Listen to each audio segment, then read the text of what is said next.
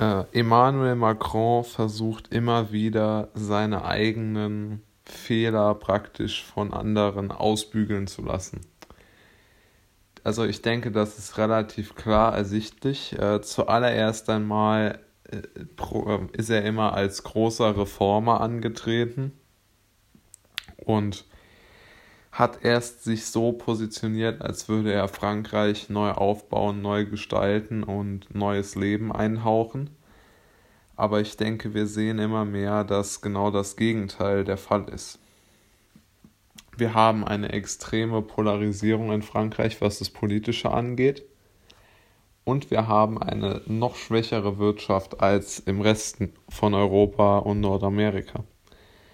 Der Abschwung, den Frankreich zu erwarten hat, kann auch niemand wirklich beziffern, weil Frankreich zum einen sehr, sehr stark vom Tourismus abhängt, aber auch davon, dass sie sozusagen von anderen Ländern irgendwo unterstützt werden. Denn die französische Wirtschaft konnte mit Sicherheit seit der Einführung des Euro nicht mehr alleine laufen, kann es jetzt noch weniger. Macron, der als großer Held der sozialen Marktwirtschaft in Frankreich antreten wollte, hat so nichts bewirkt. Und alle Jubelarien, die das äh, politische Zentrum aus Deutschland in Richtung Macron gesendet hat, steht jetzt natürlich äh, an, der, an der Belastungsgrenze, denn wir haben gesehen, dass Macron kein verlässlicher Partner ist.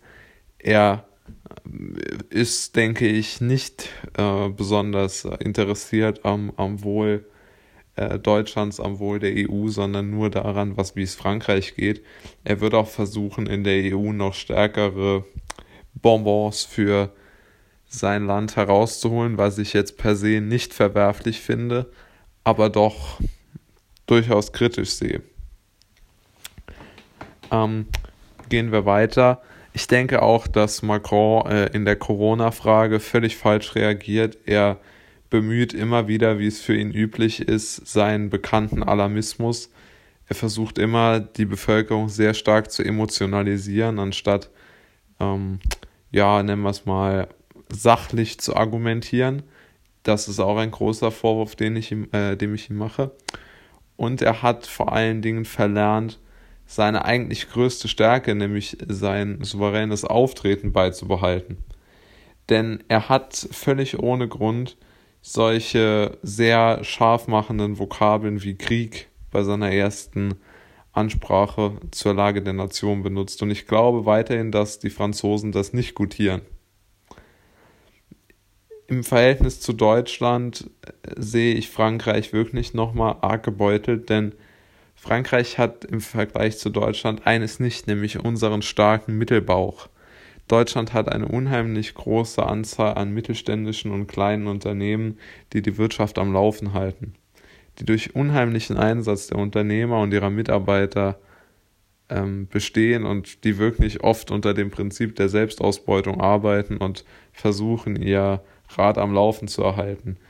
Frankreich hat das alles nicht. Frankreich hat ihre Kernindustrien, hat ein paar große, große Zulieferer, auch im Maschinenbaubereich, die Deutschland auch hat. Aber sie haben halt keine kleinen Unternehmen, die erfolgreich sind oder auch zumindest Arbeitsplätze schaffen und auch eine noch schlechtere Gründerkultur als Deutschland. Von daher wäre es umso wichtiger, wenn Macron jetzt mehr Mut fordern würde, aber stattdessen philosophiert er über seinen zweiten Lockdown und dass so keine neuen Unternehmen gegründet werden können, ist ja völlig klar. Nur ohne die Gründung neuer Unternehmen wird Frankreich den Bach untergehen, zwar auch ganz Europa und ich sehe für ganz Europa eigentlich schwarz, wenn wir nicht endlich diesen zweiten Lockdown aus der Welt schaffen. Aber Frankreich ist wirklich ein Land, das von Macron sehr, sehr schlecht regiert wird, weil man aus Europa und vor allem auch aus Deutschland zu viel auf ihn gesetzt hat und alle in die Richtung pro Macron getrieben hat. Die Quittung könnte leider jetzt kommen.